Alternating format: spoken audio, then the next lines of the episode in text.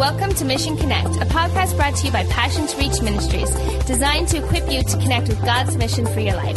I'm Emily James, your host, here with co-host, Passion to Reach's founder and director, Pastor Fanu. Hey, Pastor Fanu, how are you?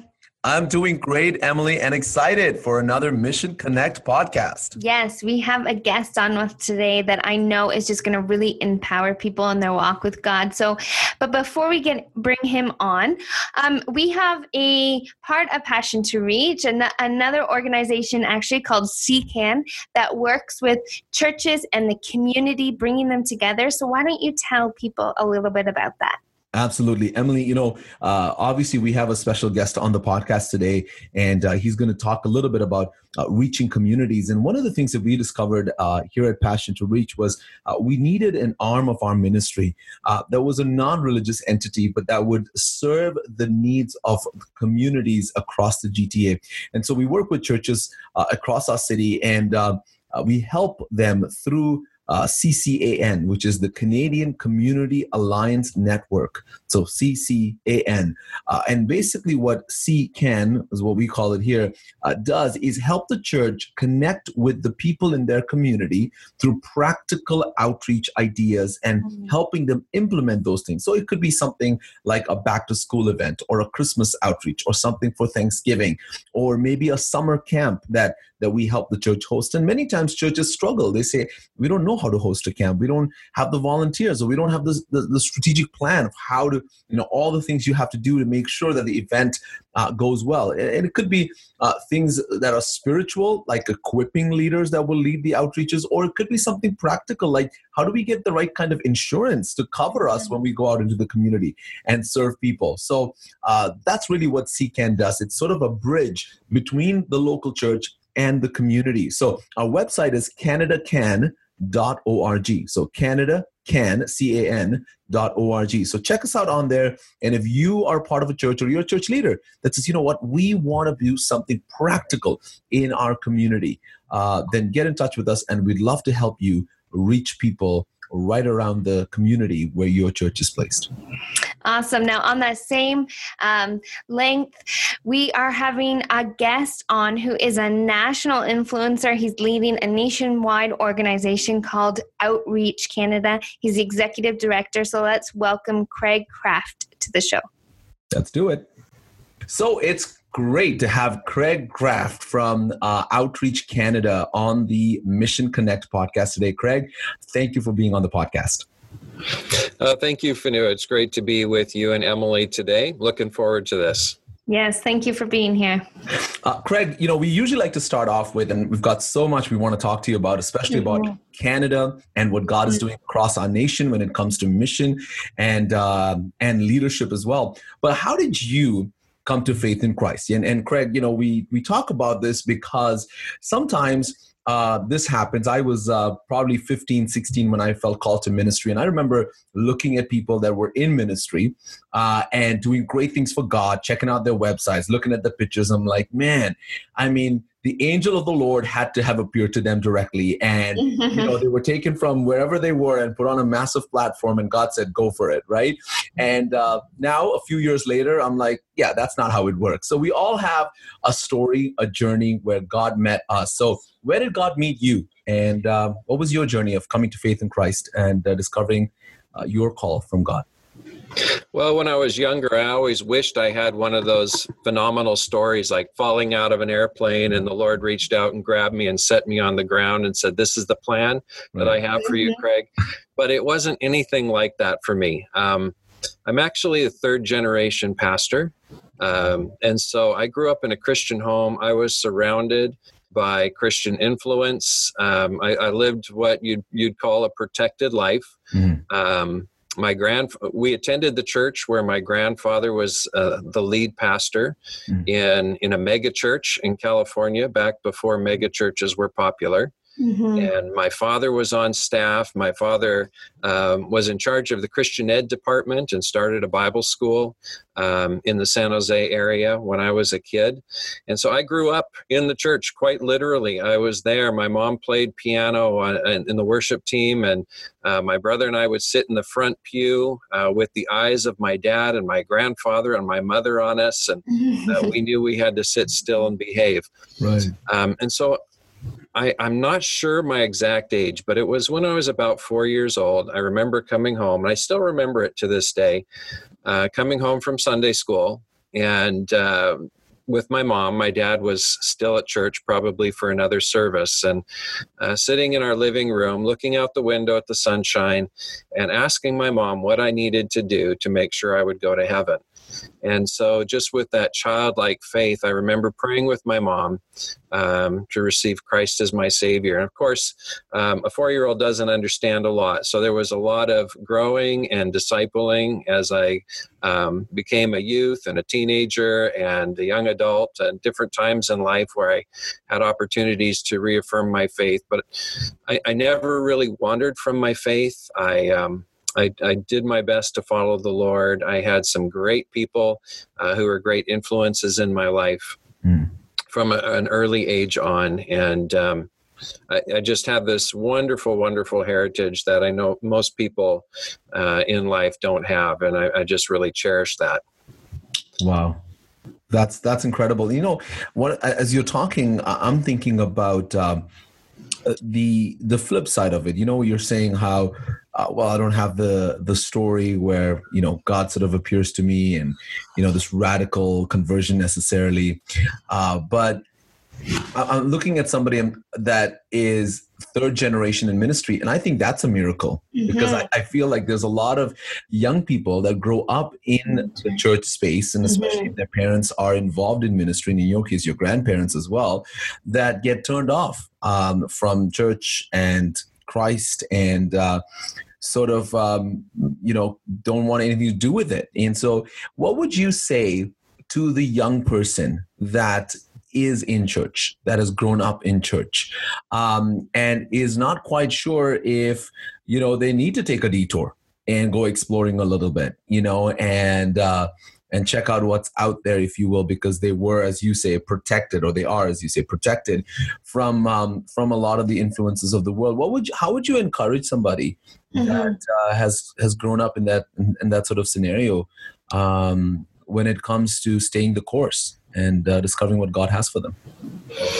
In some ways, I think um, you know, looking back over my life, in some ways, I think it's it can be harder to grow up with that Christian heritage mm. because you're f- spoon fed your faith from such mm-hmm. a young age mm-hmm. and you adopt so much that's it's cultural mm-hmm. uh, it's part of the family uh, it's part of the your family routine that you go to church 10 times a week um, and you pray before your meals and you do your devotionals and all those things. And, and, I didn't know any different until I started having friends in public school that um, you know, didn't have the same uh, heritage and the same upbringing. But then when you come to uh, challenging points in life, it really causes you to go deep and and ask the question is this my faith or is it just my heritage? Mm. uh, do i own this? And, and i've had several moments in my life um, i was lead a lead pastor in a church when i was about 27 years old. And uh, it was while i was pastoring that congregation that my mom passed away with cancer Wow. Uh, followed six months later by the passing of my mother in law. And in between the two of them, the birth of our third child. Mm. It was a, a tumultuous time. Mm. And all the while trying to lead a, um, a medium-sized church that was, uh, you know, on a growth trend and um, lots going on, a very demanding time. And there were times that even as a pastor, leading the church, preaching gospel messages every Sunday, I'd come home and I would be scratching my head and wondering, you know, where is the reality of all of this? How does my faith equip me to handle, you know, the tragedies of close uh, family members passing away, long, long, difficult struggles with cancer. Um, and the Lord met me in those times. The Lord met me in those opportunities, um, not as a bright light, not as a you know a thundering voice, but in that that still soft voice mm. um, of assurance, of comfort, and and, and peace uh, in in the really dark days, uh, and just knowing that I wasn't alone and then it gives you the the opportunity to reach back into that heritage and and tap into the faith of family members and people who you can talk to and who can encourage you so i, I would say to people grow who've grown up in the church who've been isolated i have four boys i have four sons okay. my eldest son is 26 my youngest is 18 so i've got uh, four guys that i'm walking this journey with mm-hmm. on a daily basis as they're all um, you know public school kids they work in the um, the public sector they're surrounded by all sorts of influences here in Vancouver that are mm-hmm. uh, not what what I grew up with. That's for sure. Right. And you know, I think we need to live as a part of this world. Um, I'm part of a generation that tried to isolate ourselves from the world. Mm. And you know, my parents, my grandparents raised me to be different, raised me to uh, with kind of this protection mentality that we need to protect our our young people from the evils of the world. Mm-hmm. But eventually, you walk outside your door and you hit it. Mm-hmm. So yeah. my kids are far more exposed. You know, they've been missionaries on the field in Africa. Uh, they've been involved in a lot of uh, different types of ministries, feeding people on the street. They've experienced um, the challenges of ministry overseas. They've experienced it here in Canada. Um, I hope that they're grounded in their faith enough that it gives them um, at least the place to go for answers when they hit the mm-hmm. big questions and challenges in life. But I don't think there's anything that totally prepares us other than the presence of the Holy Spirit when we hit those moments. Wow. Mm-hmm. Um, Craig, I just want to also go back for a moment to how did you come into the ministry? Um, so th- I, I, guess those are the couple of things. One is if you if you grow up in a Christian home, many times you're like, this is my parents' faith. I'm not even sure if I believe this. But even harder sometimes is I want to do what I saw my grandfather do and my father do. And, you know, church world is not always kind to the minister and to the pastor. And a lot of times children are exposed to that as well. So, how did you come to that moment when you said, you know what, I want to be in ministry? I want to be a part of God's mission uh, where He's placed me. And by the way, also the transition from America to to Canada and how that how that happened. I guess I have to be totally honest, Fanu, and and you're going to expose this to the entire world. So uh, my story. Um, I think it goes back to about grade 10 or grade 11 in high school, still living in California. And um, we had a career day at our high school. Okay. And part of that career day was they brought in people from all sorts of different careers that were sharing, and you could sign up for seminars to learn about what's it like to be a police officer, to be a lawyer, and so forth. A friend of mine and I were um, looking down the list of all the different occupations, trying to find one that wasn't there. Hmm. Um, because we figured if we could find something that wasn't being provided, we could have our own professional development day at the beach. and uh, so we realized there was no clergy. There was no mm-hmm. pastor, no clergy, anything on the list. So mm-hmm. that's what we signed up for. We said we're going into the ministry. It's mm-hmm. nothing for this at the school for us. So we took the day off with our parents' blessing. the problem is my dear mother shared that with my grandfather who decided he would create his own professional development day for my buddy and I Wow. Uh, so we got to spend the day with my grandpa. I remember doing a hospital visit with him. I remember spending part of the morning with him as he shared some devotionals with us. Uh, working on a sermon and uh, spending time in a staff meeting, and we didn't get to go to the beach that day. And I didn't I, I couldn't break my grandfather's heart. He was so excited to hear that I was interested in the ministry. And in reality, Fanu, it was the last thing on my mind. Mm. You know, mm-hmm. growing up in a, a, Christian home, particularly with pastor family, um, I wasn't a pastor kid brat, but you know, I had seen how much time was spent, uh, how how busy a pastor's life is. Uh, I really regretted that we never had long weekends. When my friends would go away on a long weekend, uh, we didn't do that mm-hmm. because mm-hmm. we had to be at church on Sunday and we worked on weekends or my dad worked on weekends and and christmas when everyone else was going on big vacations we had to stay around because that was a, a busy time at the church and easter and i just thought man I, will do anything god wants me to do but be a pastor mm-hmm. and so because of my deception and my dishonesty and my grandfather jumping all over it i think the holy spirit had told him what was going on and uh, I didn't have the heart to say, no, Grandpa, I'm not really interested in this. And God used that. He opened my mm-hmm. eyes to something that I really had a passion for.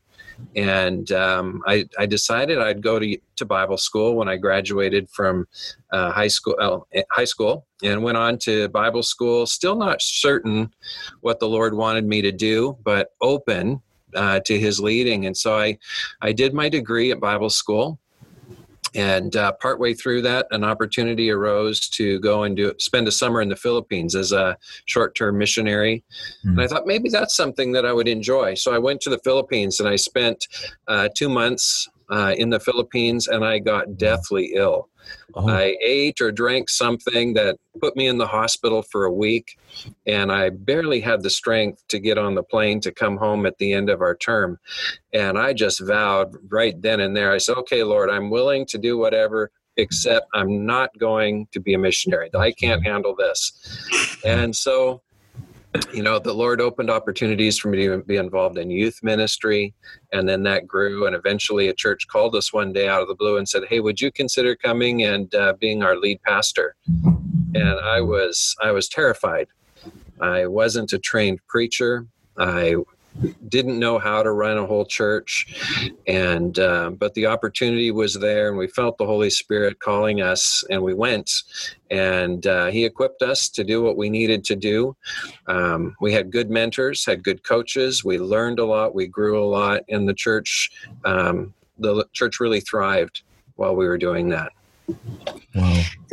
So here you are now, you're really reaching the nation of Canada and through Outreach Canada. So, how did you go? Take us through that journey on how you went from uh, a local pastor. Again, it seems like you kind of just fell into that in certain scenarios, in a sense, um, obviously through God's leading. But how did you get to this place now from a local church pastor to now um, leading this organization that is working with the church nationwide?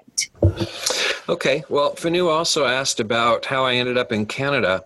Yes. Uh, when I was in grade, um, well, part of my childhood, my dad was pastoring in Canada, and we moved back and forth. But mm-hmm. when I was in entering grade 12, my father came to Canada as one of the founders of Outreach Canada.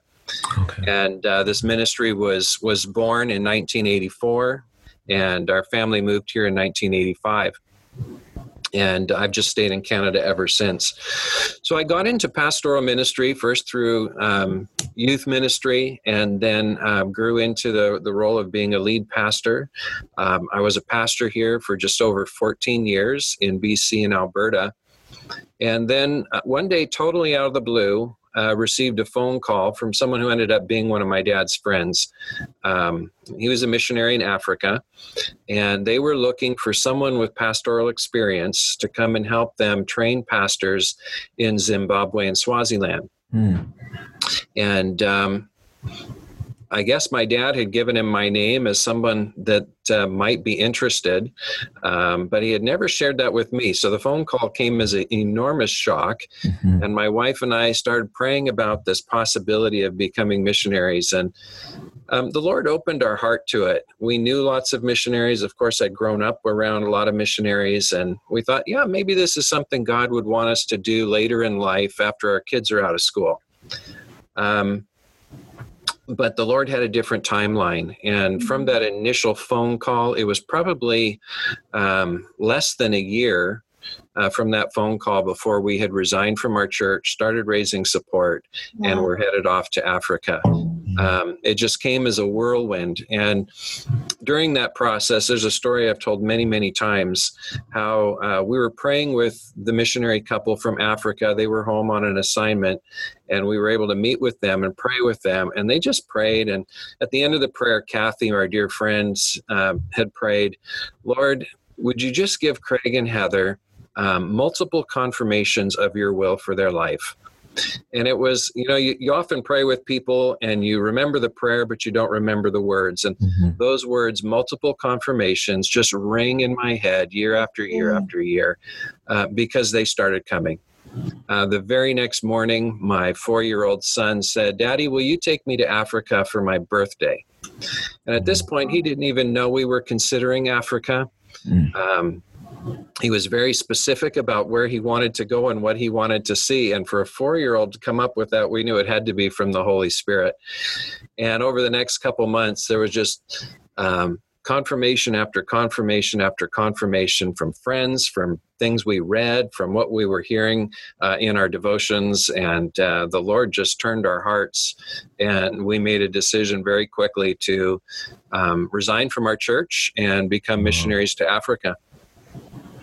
That's incredible. I mean, um, to make that transition uh, mm-hmm. from you know North America, especially with the family, uh, that's a sacrifice. And uh, uh you know, uh, how long were you in Africa for, Craig? Well, when we when we went to Africa, we went expecting it was going to be a a long term, the rest of our life. We packed everything mm-hmm. we owned in a big shipping container and had it sent to South Africa. Um, and and we arrived. We we spent just over three years. Uh, lived in Johannesburg, and from there I would travel into Swaziland and Zimbabwe um, mm-hmm. quite regularly. Um, and it was a great opportunity. We loved it. We loved the people. And uh, toward the end of our third year, uh, Outreach Canada was looking for a new executive director. My dad was preparing to step down as the executive director, and the board came uh, and visited us in Africa and asked if we would consider coming back. Wow. It was a really difficult uh, situation for us. We mm-hmm. loved Africa, wanted to stay, uh, but we felt that sp- specifically for our kids, where they were, um, our eldest was nearing graduation from high school. Our youngest was just entering elementary and struggling with the system in Africa. And we just felt the Lord saying, um, You did what I asked you to do. Now I'm ready to take you somewhere else and mm-hmm. bless you and, um, and build you to be something different. And so we came back. We accepted the call to come back and uh, spent six months in transition and then took over as the executive director of Outreach Canada. Incredible. So let's get to what we're talking about today and what I'm really excited about uh, hearing from you on is mission in Canada and mm-hmm. uh, this whole idea of our nation being a mission field today. I mean, there was a time, Craig, as we know, where we were quote unquote a Christian nation. I mean, whatever that means, whatever percentages, uh, you know, would justify calling a nation a Christian nation. But uh, you know, and we were sending missionaries around the world. But really, things have changed in our nation, and we need uh, missionaries in Canada. And so you've come back then from Africa on mission in Canada. That's what Outreach Canada does as well. So talk to us about mission in Canada. And you know, I know that's that's a lot as far as I mean, West Coast to East Coast. You know, C to C. But what do you see overall? And then we'll get into some of the specifics of uh, what you're doing uh, as far as equipping leaders. But just overall, uh, 10,000 feet, what's happening in our nation when it comes to mission? In the early 80s, Billy Graham did a crusade out here in Vancouver. And at the end of that crusade, he said that Vancouver was the um, spiritually was the darkest city he felt he had ever done a crusade in. Wow. Um, wow and so as we were as our mission was um, getting ready to launch into canada it was decided we would come to vancouver um, the, the, percentage of evangelicals in vancouver victoria our, our lower mainland here is um, probably the lowest of anywhere in canada um, rivaling quebec um, it's a dark, it's a challenging place. Now, God is doing some amazing things out here. Um, I've seen that you've you've had Mark Clark on uh, one of your podcasts, and that's just an incredible story of how God is doing amazing things out here. Um, mm-hmm. Um, that wasn't the case in the 80s, it was a dark place. Mm. So our ministry started here. Our mission statement is um, to see in the nation of Canada transformed by the presence of Christ in the life of our people by making disciples of Jesus Christ and serving leaders across our nation. Mm-hmm. We do that by working with churches. Um, some mission agencies are very um, focused on evangelism and discipleship, and they go out and, and they do their work. But the disciples that they're making aren't always connected with local churches. Um, everything that we do is done in partnership with local churches. So we, we work hard to maintain good, strong, healthy relationships with denominations across the country. There are exciting things happening in Quebec, and Quebec is known around the world as uh, one of the unreached, probably the most unreached people group in Canada. Mm. Um, but God is doing some exciting things there. Um, Church Planting Canada is a ministry that we're involved with, and we've had our last couple of uh, national congresses in Quebec, uh, in the city of Montreal, to become more acquainted with what God is doing there. There's um, new uh, immigrant churches popping up all over the place. There's exciting new partnerships. There's there's partnerships taking place between different denominations where Baptists and Pentecostals and even Catholics are working together uh, to see new churches planted in various parts of the city. That's really exciting. That's a movement that could only be brought by the Holy Spirit. Um, the challenge in be in Canada right now uh, that I see is that our conservative Protestant or evangelical churches, uh, we've maintained about 8% of the population. If you study Bibby's work, uh, Reg Bibby says that we've maintained about 8%, um, going all the way back to about 1890, uh, I believe. Mm. And then it's only in the last uh, 10 or so years that we've seen a little bit of an uptick uh, that may be upwards to uh, close to 11% of the population that would identify as evangelical. Meanwhile, at that same time, particularly over the last 20 years, we've watched uh, a group that was very small, those who considered themselves uh, the religious nones, uh, identifying as no religion, went from, you know, just a couple percent um, 20 or 30 years ago to where now it's it's over 20% of our population identify as non-religious or un, uh, as nones. And so there's a lot of interesting dynamics that are going on there. And uh, a lot of our good canadian christian sociologists are studying the phenomena and, and helping us understand the challenges of secularism and what that's bringing in our in, into our country i think also this whole sense of individualism and pluralism mm. where canadians um, we're still spiritual but it's it's kind of like going to a smorgasbord and we pick up the pieces that we like we pick up the spiritual ideas and concepts mm-hmm. that are comfortable for us um, and so if if prayer seems like a good thing then we'll adopt prayer um, if meditating seems like a good thing we'll we'll adopt meditating if spending time in nature and worshiping nature makes us feel good we'll throw that in as well mm-hmm. and we create these um, personalized religious ideas that um, that draw us away from biblical Christianity and discipleship, and and creates this confusion for people, um, where we just seek out what's comfortable, mm. and uh, and and create our own religion. And I think what we need in Canada is real discipleship that draws people back to biblical principles mm-hmm. that are understood within the context of 21st century Canada. And I think our churches have often struggled to contextualize the gospel. Um, and we think that what was effective back in the 50s and 60s will continue to work today, and it doesn't. Mm. And so we need to find new ways of helping churches be relevant in their communities. I ask churches all the time, I ask pastors all the time, what would happen if your church was taken out of your community? What if the mm-hmm. Lord were to rapture your church today? Who would miss you? Right. Would they even notice that your church was gone? Would they notice that your people had left? Um, or, or would you just disappear without a, any sign or without any trace? Because if our churches aren't having an impact in our communities, then then the perception that we're irrelevant is probably true. And so we need to find ways to help Christians today live out their faith in a way that's contextualized and relevant in a world that is vastly different than what it was just a short decade ago. So, how is Outreach Canada? Like, what are some of the things that you're doing in the churches that you work with to help them um, get to that place? Like, if we had some church leaders listening, what are some things that they can do to kind of this shift that's happening in Canada that they can begin to go, okay, I don't want to, you know, sit in this comfortable place, but I want to be impacting the community or the people around us?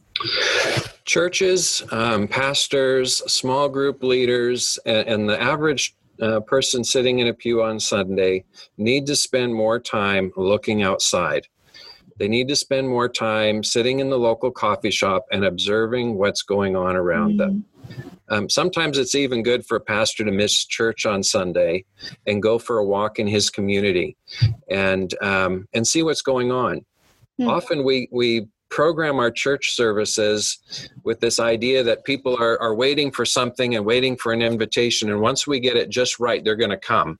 Mm. Um, but the reality is, probably 95% of our community is doing other things on Sunday morning, and they don't need something else uh, competing with those other things, whether it's sleeping and going for coffee, uh, taking their dog for a walk, you know, watching the kids play soccer in the park. Sundays are a busy day. And I think we need to understand our community and find ways that we can be relevant. I think that we need to get out and make friends. Uh, mm-hmm. Uh, so many people today don't know their neighbors. If we could be more intentional in just getting to know the the neighbors uh, that live within four or five houses of us, and um, sharing life with them, uh, not always sharing the gospel, um, mm-hmm. people have people know what the gospel is in a lot of cases, and they've been uh, repelled by it. What they need to see is the gospel lived out in our lives.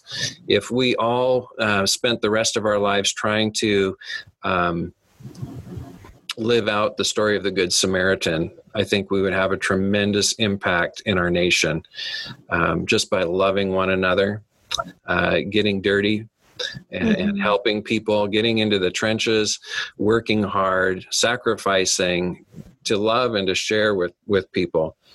I think the way that our nation is growing right now is our most rapid growth is coming through immigration. Mm-hmm. And many of those new immigrants coming into Canada, some would suggest up to 40%, are coming as Christians. Mm-hmm. and uh, they have they've they're bringing a new vitality we need to learn from them uh, we need to meet the filipino christians in our neighborhood and learn from them we need to meet the the african christians who have come to our neighborhoods and learn from them there's things in their cultures there's things that uh, as a part of their heritage that we've lost i think mm-hmm. hospitality is a big thing that we've lost mm-hmm. um, we've spent centuries of of observing hospitality in the realm of entertaining and um, you know the whole idea of professional hospitality in hotels and restaurants and so forth and we've lost the biblical sense of uh, just loving people who are different uh, the Greek word for hospitality uh, is a combination of the word brotherly love and stranger. And showing love to strangers uh, is something that church needs to do more of. So when we work with churches, we try to encourage them to find ways to live out their faith in a practical, um, loving, connecting with community, demonstrating true biblical hospitality. Um, crossing cultures, understanding people who are different, and we have different ministries that we're involved with that uh, do discipleship training, uh, ministry training, uh, Kairos course, perspectives course, things like that that equip mm-hmm. people to live out their lives in a missional way. But none of it really happens until we're willing to uh, go and shake hands with a stranger, introduce ourselves, and um, start a new friendship. Wow, this is uh, this is so so good, Craig. I uh, you know, so we were as a ministry. That's where we are at as well is in helping churches. And you know initially for many years we were doing international ministry crusades around the world. And then a couple of years ago the lord began to speak to us about helping churches locally and working through the local church to reach communities. And uh, it's amazing that you're, you're talking about this question that you ask churches which is you know we asked the exact same question as well. Um, and so uh, as i'm listening to you i'm also obviously filtering this through some of the conversations i've had and some of the challenges we face as well in the toronto area working with churches and mobilizing churches to be involved in mission.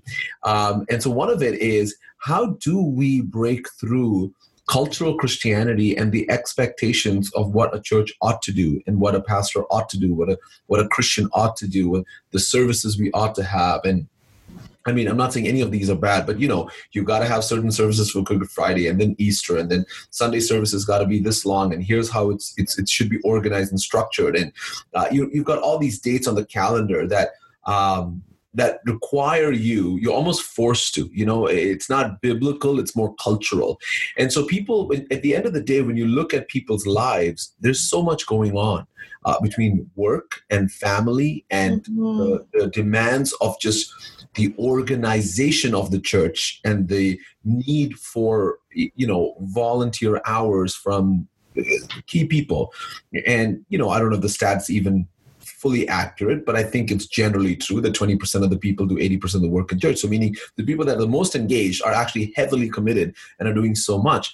How do we help people find opportunities to look outside and to sit and watch because most people in church who are passionate and are involved would say, Well, Craig, I don't have the time to sit and watch because you have no idea all the stuff I do at the church to keep the programs running mm-hmm. on top of everything else I do in life. So, yeah. what do you what do you what do you say? What do you say to that person? How do they live out on on mission? You know, culture is a, a, very difficult thing to shift and change. We can change our beliefs and we can change our attitudes a lot faster than we can change our culture. Mm. Um, I could spend a lot of time talking about that, and I'm sure we can all think of examples of things that are a part of our culture that um, it's almost impossible to shift, almost impossible to change. Um, and, and we're talking about discipling a nation that involves changing culture. So, how do you do that? One of my professors in seminary many years ago taught about the small wins theory. Mm. And often we think about the big things and how are we going to, you know, get a great big win for the kingdom. And he said, often the big win comes through a whole bunch of small wins, mm-hmm. the little things, small adjustments. Um, and when we talk about time in such a busy world, uh, how do we carve out five minutes in our day just to, to pray? Just mm. to ask the Lord about our community. I had an idea, I think it was last year, I thought, wouldn't it be neat if we could initiate something across Canada where we had a walk to church Sunday? Now, maybe you have enough influence with this podcast that we could initiate something national. But imagine what would happen. I'd love to see that happen. Mm-hmm. What if what would happen? You know, first of all, some of us would have a lot of trouble because we we're commuters and we already are driving half an hour to get to our church, right. and maybe we would have to pick a local church to visit on that Sunday. But mm. what would happen if we walked to church and spent that time observing and praying for the homes and the people that we see between our house and the local church. Mm. I think that if we were to take that kind of time to pray, to ask the Lord, uh, He would give us those small wins. He would show us what we need to do. Because I don't think there's one grand scheme that's going to work in Toronto and work in Vancouver and work in Edmonton. I think all of our churches are unique they're as unique as the people that make them up. And I think we need to uh, seek the Holy Spirit to find out who has God put in this place? Mm-hmm. Who has God gathered in this congregation? And how is He calling us specifically to be a lighthouse in this neighborhood? What are the connections that we have? What are the connections we need to make? Mm-hmm. I think when congregations take time to pray when they take time to reflect, when they take time to think and ask the Lord and are open to hearing from Him, they'll know. the Lord will show them what they need to do. And it's going to be different in Fort St. John. It's going to be different in uh, Manitoba, and it's going to be different in your congregation. Uh, but God is calling each one of us to something special and unique, as unique as my calling into ministry as a third generation uh, pastor's kid and, and, the, the unique way that God led me on this journey, including getting sick in the Philippines, pastoring churches in BC and Alberta, um, spending time in Africa to where I am now. I think that God has a purpose for each of our congregations that's just as unique. And He is working in exactly the same way to equip us with the people and the vision. Um, we just need to be sensitive. We need to listen to God's voice and we need to be obedient. I think that's the hard part is most of us know what we could be doing. We're just afraid to do it. I think, Craig, the word unique, that's interesting because what it implies is that there's a specific way, a specific um, strategy, uh, methodology uh, that God wants every Christian and every church to uh, adopt in order to reach the people God's calling them uh, or that person to reach. And I think in there lies the challenge because we are so used to in a culture of having this herd mentality where we do what everybody else is doing. So mm-hmm. look at mm-hmm. America, we look at what's popular, what's working, who's the big name there. And I mean, in Canada as well, but you know how us Canadians, I feel like, you know, as an immigrant to Canada, it's interesting. I have this perspective of Canada that is, you know, it's like it's like there's a fence and you're constantly looking at your neighbor's yard to see what's he doing how what's what's going on there because there's not you know our yard is not as exciting so what's happening across the on the other side is just coming from from the eastern world that's what i just sense uh, from the canadian context and so we're constantly looking at our neighbors to the south and what's happening and we're trying to implement all of this uh, and yet uh, you know, I think God wants the church to do something, as you're saying, unique in our Canadian context, because the reality is Canada is very different um, from the from the U.S., especially from the Bible Belt of the U.S. for sure. Um, but but part of the challenge is how far is too far you know? And, and, so when we talk about outreach when we talk about being missional being incarnational um, identifying as you're talking even with the cultures that are coming into our country uh, how do you find the balance between you know not compromising on your faith your values and, and what the bible teaches but at the same time um, uh, you know as you're you were talking earlier about even you know your family and your kids and stuff is you know you you want to be in the world. You, you want to be relatable. You want to be able to connect with people. You want to be able to have a non-christian non-religious conversation uh, with people in your community. And i think a lot of times as christians we just don't even we're not even equipped to do that because we surround ourselves or immerse ourselves in christian lingo christian culture christianese uh, and so we're disconnected. So how do we do that in our culture? Where do you feel canada is when it comes to engaging um, the church engaging with culture and um, maybe some maybe some input on if a if a christian who's passionate about reaching people or a church leader who's passionate about reaching their community is listening uh, how do i find that balance? Corey Denbach uh, just did a presentation a couple weeks ago at the um,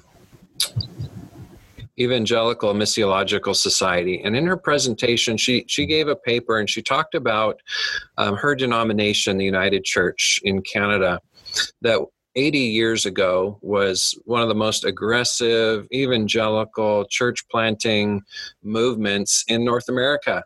Uh, along with the Anglicans, they had a vision to plant a church in every community in Canada. And we look around today and they're there, the buildings are there.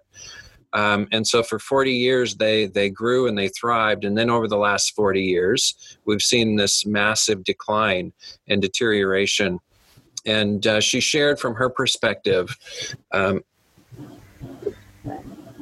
part of it was even looking at some of the stories from the US and some of those stereotypes of what a, a Christian, what an evangelical is. And and her in her words said we don't want to be that christian we don't want to be that guy and so trying to be popular trying to fit in with society um, started a trend and a movement that uh, starts to whittle away at the core of what we are as Christians and who we are as Christians. I think it's really important for us in today's um, pluralistic societies with um, secularization growing and, and, and, touching almost everything that we do, we have to hold fast to Scripture. We have to hold fast to the values and those ancient paths of, of following Christ. But we do it in a new way and we have to we can't be afraid to engage our culture we can't be afraid to engage the society we live in and i think that's one of the places where our churches are often failing um, we're not preaching on the things on the question to the questions that our communities are asking we're not addressing the issues that our young people are wrestling with. Um, they want to know about gender. They want to know mm-hmm. about um, economics. They want to know about um, how the nations all fit into God's um, you know grand scheme and, and, and the way that he describes Israel and its relationship to the world in Revelation. And we're not preaching on those subjects. Um, I, and I'm all for good, sound, exegetical, biblical preaching, but we need to make sure that we're touching on the issues that our kids are asking. Mm. Um, we have a generation that we're going to lose if we don't find a way to address their questions in a relevant, mm. honest, um, biblical, and conservative way because they're going to find the answer somewhere else. If I don't talk to my kids about um, about drugs and the effects of drugs, you know, as we're we're legalizing more things in our country, does that mean it's okay? And um, where are we preaching about those kinds of things? How are we helping to shape the worldview of the next generation in a biblical way uh, when there's these topics that we're afraid to address? When the topics of um, sex outside of marriage, living together before marriage, the statistics within the Christian community uh, match that of the secular world. Um, we're losing ground. Um, because we're afraid to preach about those things. We're afraid to talk about them. Uh, we're afraid to be you know that christian that conservative person who's out of touch with the world who's so conservative that they just don't get it um, and that's a slippery slope to be on. Mm-hmm. Mm-hmm. So it's not easy. I think being a pastor today is harder than it's ever been since the church was born, other than maybe if you're in a persecuted country. Mm-hmm. But, you know, for here in North America, it's hard because pastors need to understand our times. We need to be the men of Issachar.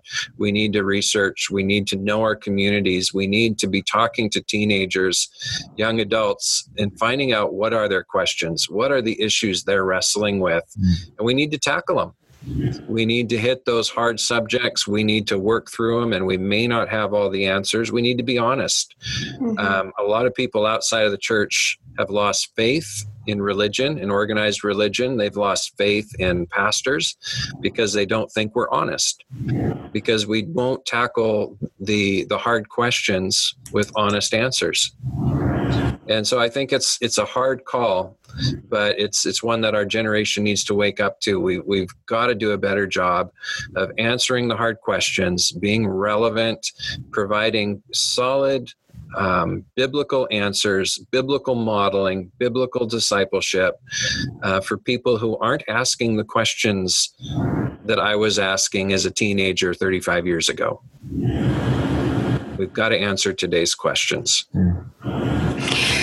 So, so what would you say to a pastor or leader, um, even a church leader, or maybe it's just someone who is uh, serving in a ministry or you know just the everyday christian. Some in um, encouragement or hope in terms of okay how can we uh, begin to uh, turn this around? Like you know that that let's become um, you know relevant to or let's become sorry let's become back into kind of where those numbers are reversed in a sense. What what kind of encouragement or hope would you give to um, you know people who are listening now that going forward this is what we can do? Going forward this is the change that we can make. I think that in our culture our society celebrates um, big wins. We all want to win the Stanley Cup. We all want to win the Super Bowl. Mm-hmm. Um, and it's no different uh, when we're in the church. We love to talk about big statistics if we have them, and we'll avoid them like the plague if we don't. Mm-hmm. Uh, we, we feel like we're not a successful evangelist if we're not seeing the kind of results that Billy Graham saw. Um, and I, I, think of the life of Jesus. There were times when Jesus went up on a mountainside and had 5,000 men and who knows how many women and children there um, listening to him. Mm-hmm. But they weren't at the foot of the cross.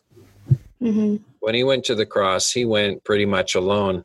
Uh, what Jesus did in his three or so years of ministry was invest in 12 people. He poured himself into his disciples, and even one of them didn't make the cut. I think that we need to aim smaller and see smaller wins and celebrate them. Um, I'm a pastor, I'm a missionary, and I'm not expecting 5,000 people to come up on the hillside to listen to me. But if I can invest my life into 10 people um, in a significant way, if I can model for them what it means to be a follower of Jesus Christ in such a way that they will model that for others, we need to be making disciples who will make disciples who will make disciples to the end of the age. Um, I think one of the the the greatest pieces of advice I've heard, you know, in the last few months came from a secular author. Um, Thomas Friedman wrote the book "Thank You for Being Late," and I haven't read the whole book yet. I just started into it. But in his introduction, he said, There are times in our lives when we need to thank people for being late because as you sit in the coffee shop waiting for that person, that might be the only time you have 10 or 15 minutes in your day just to sit and think. We need to carve out time. Mm. We need to make ourselves less busy. We need to make make space, make margin in our life to invest in the lives of others. We need to identify one or two or three people that we can start pouring into and investing with. And I don't think discipleship is about going through you know a curriculum I grew up going through curriculums where you'd finish, you know, a, a, series of chapters in a book, you'd memorize a bunch of scriptures, you'd read through something, and at the end you'd kind of check the box off. Okay, I've been discipled. But I think discipleship it involves, you know, a curriculum. There is a guide to what we need to learn, but it's more about spending life together. It's more about investing and helping. Uh, in an honest way, helping people experience the challenges and the joys of life as a Christian. You know, walking people through the challenge. I'm walking with a, a student who's in a university right now that I'm. Uh, I have the privilege of mentoring, and we get together about once a month and we talk about life. And I share my challenges. I share the things that are really getting me down, um, the things that I've struggled with. Um, and and then how i'm allowing my faith to shape my response and modeling that for him so that he knows that as a christian we're going to have days when we don't have the answers and we're going to have days when we we just really feel down and we don't know what we're going to do or how we're going to handle something. But then also how do we respond as a christian? How do we apply god's word um, when we're tired when we're exhausted when we've um, procrastinated and now we're up against a deadline. We have assignments that are due and um, and people that need our time and a church worship team that needs us to be there to practice. How do we put all those things together? How do we cope with that as christians? And that's those are the needs of life that um, we need to help the next generation model for them how we cope with it in the good times and the bad times. Mm. um, craig i want to wrap up uh, the podcast with um, uh, just asking you about how you're developing leaders, how your ministry is developing leaders across the nation. You know, part of what you do is, uh, you know, you know, you were just talking about the next generation, but you're also modeling, coaching, um, and walking with leaders across our nation, and uh, uh, who hopefully uh, will influence the people that they're leading uh, when it comes to mission, when it comes to serving God, when it comes to reaching people. How are you doing that across the nation today, and what's what's happening in the area of leadership development across Canada? Um, in a nutshell, um, kind of our motto here at Outreach Canada is is we exist to serve leaders and disciple our nation. Everything we do uh, relates to one or the other or both. And so we work with a lot of leaders, sometimes in a formal uh, relationship. Uh, we may have a coaching contract with a pastor where we'll work with them and like an executive coach. Mm-hmm. Um, and that, that can be a formal thing and, and often it's informal. Uh, we've developed networks and, and, relationships, and we call guys, and we know when people are going through hard times, and they call us. Uh, working with churches in transition connects us with a lot of pastors that are um, often at the stage, you know, right on the, the verge of burnout or or stress fractures, and uh, we get to walk with them and pray with them and encourage them and uh, help them know that they're not alone. We, we know we've got the Holy Spirit, but they also have a brother in the Lord or a sister in the Lord that's walking with them and cares and prays with them and um, is on the journey with them. We do a lot of that. We're involved in a lot of ministries where there's programs and curriculums. Um, we host the Canadian Network of Ministry to Muslims. Church Planting Canada was born out of our ministry. Um, we have the uh, Corporate Chaplains Canada uh, is one of our ministries where we serve in the marketplace. Um, in all of these things, we, we have goals and we have programs and we have curriculums that we can use for discipling or, or working with a church on vision or working through a transition or using curriculums to help um, develop people for missions. But it really all comes down to relationships. Mm-hmm. And so on our team, while we have big big jobs, big responsibilities. We do conferences, we do training events. All of our team members are expected to be investing in two to three to four people on the side because I think it's in those relationships where we're truly developing the next generation of leaders or coming alongside and extending the life of leaders who are burning out um, or sharpening the skills of a leader who has, you know, uh, been leading for a long time and is watched by a lot of people, but still needs people who he can talk mm. to and people who can pray for him and hold him up. And so we we aim big and we also aim small. We have big goals, but we also look at ways that if we're not practicing it, we can't teach and train others to do something we're not doing ourselves. That's very good. If there was one thing that you're passionate about or you are praying about, and this may be one of those big goals uh, for pastors and even marketplace leaders in Canada, Christian uh, marketplace leaders in Canada. If there's one thing that you would say, you know what, I would love to see this happen uh, with leaders across our nation, uh, what would that one thing be uh, that you are really praying for, that you're really looking uh, to see God do amongst uh, leaders across Canada? I think you know, in speaking to leaders, I think God is calling all of us to make disciples. And so, if we're truly leading as a Christian leader, we need to, to look back and see who are the disciples who are following us. And um, as Christian leaders, we all need to be able, I, be able to identify that small number of people that we are investing our life in um, and it's got to be a small number because we don't have enough life to invest in a, in a large number. Right. Um, you know, Jesus poured himself into 12 people. And, and, there were others around, but those are the ones that was the heart. It was the core. They were different. They were very diverse. Um, Peter and John were two entirely different people. Um, and we need to be doing the same. We need to be identifying those people that we have an opportunity to invest in and then pour ourselves into them. Invite them into our lives, invite them into our challenges, invite them into our devotions um, as we just kind of share our walk with Christ with them.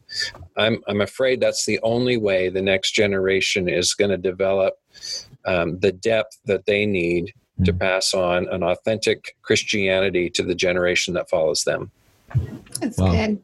That's Thank really you so much. It's, you know, that's what we're really, um, this podcast is about. I'm really empowering and encouraging people to go look, you know, we need to live on mission. We need to be, be disciples and make disciples. So incredible insight, especially from someone who's leading from a national perspective. So thank you very much. Thank you. It's Craig, been a, a, pleasure and an honor.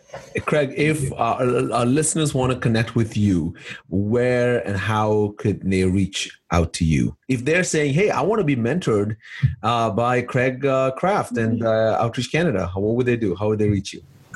Um, you can find us on the web uh, at outreach.ca,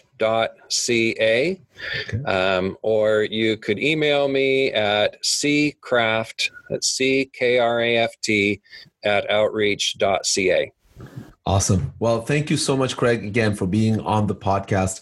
We appreciate uh, your time and your insight, and I know that our listeners um, have been blessed uh, listening uh, to uh, to everything that you shared. So thanks again. Yes. Thanks, Fanu. Thanks, Emily. I look forward to hearing who you guys are discipling next time we get together. Awesome. yeah. Okay. Sure. Take care. Have a great day. Yeah. Emily, I was so inspired by uh, Craig's uh, the conversation we had with Craig. I mean, uh, obviously he joined us all the way from the other side of Canada, uh, the West Coast in Vancouver. And uh, what I really enjoyed in uh, about our conversation with him was when he talked about this idea of small wins. You know, to be yeah. frank with you, Emily, when I was going into the interview with Craig, I thought we were going to get this incredible, like you know, sort of the five plan point strategy mm-hmm. to transform Canada for Jesus and and i'm not saying that craig didn't give it to us but he gave it to us in a way that i thought was so practical and yeah. uh, what really stood out to me was he talked about this idea of small wins you know if you yeah. want to do big things start with small things start with small wins if every person focused on small wins it would amount to becoming a big thing for the kingdom of god. Mm-hmm. and i thought that was uh, just such great wisdom. Uh, because sometimes we focus on on these big goals but we're not really making um, practical step or taking practical steps to accomplish small wins in our day-to-day life yeah, it's important to understand that everything that we do is significant. So, seeds that are planted, people that we pour into.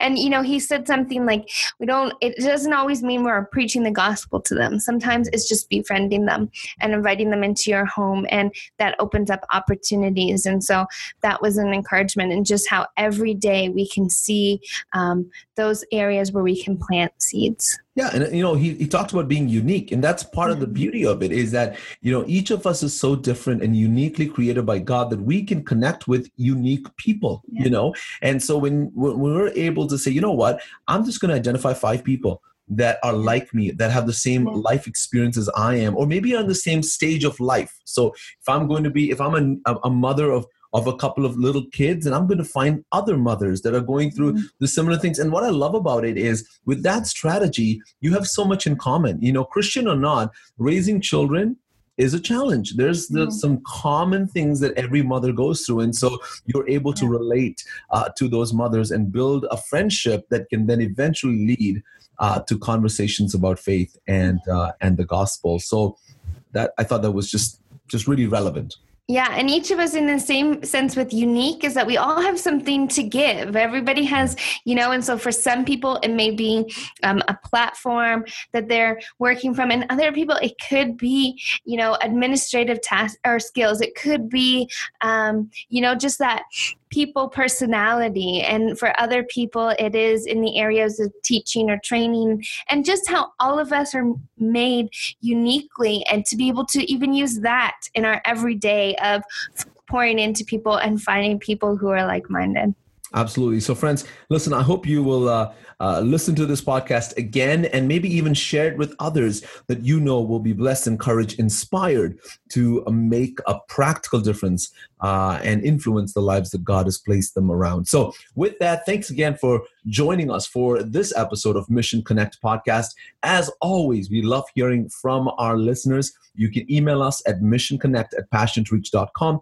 Check us out online at passionreach.com. And also remember the resource we shared the beginning of this podcast, the outreach opportunity where we can help churches, equip churches, I should say, to reach their communities. It's canadacan.org is the website for that organization and would love for you to connect with us there as well. So, with that, thanks for joining us for this episode of Mission Connect. God bless. Thank you for tuning in for another episode of Mission Connect. Join us next week. And if you haven't yet, please subscribe to our podcast on iTunes.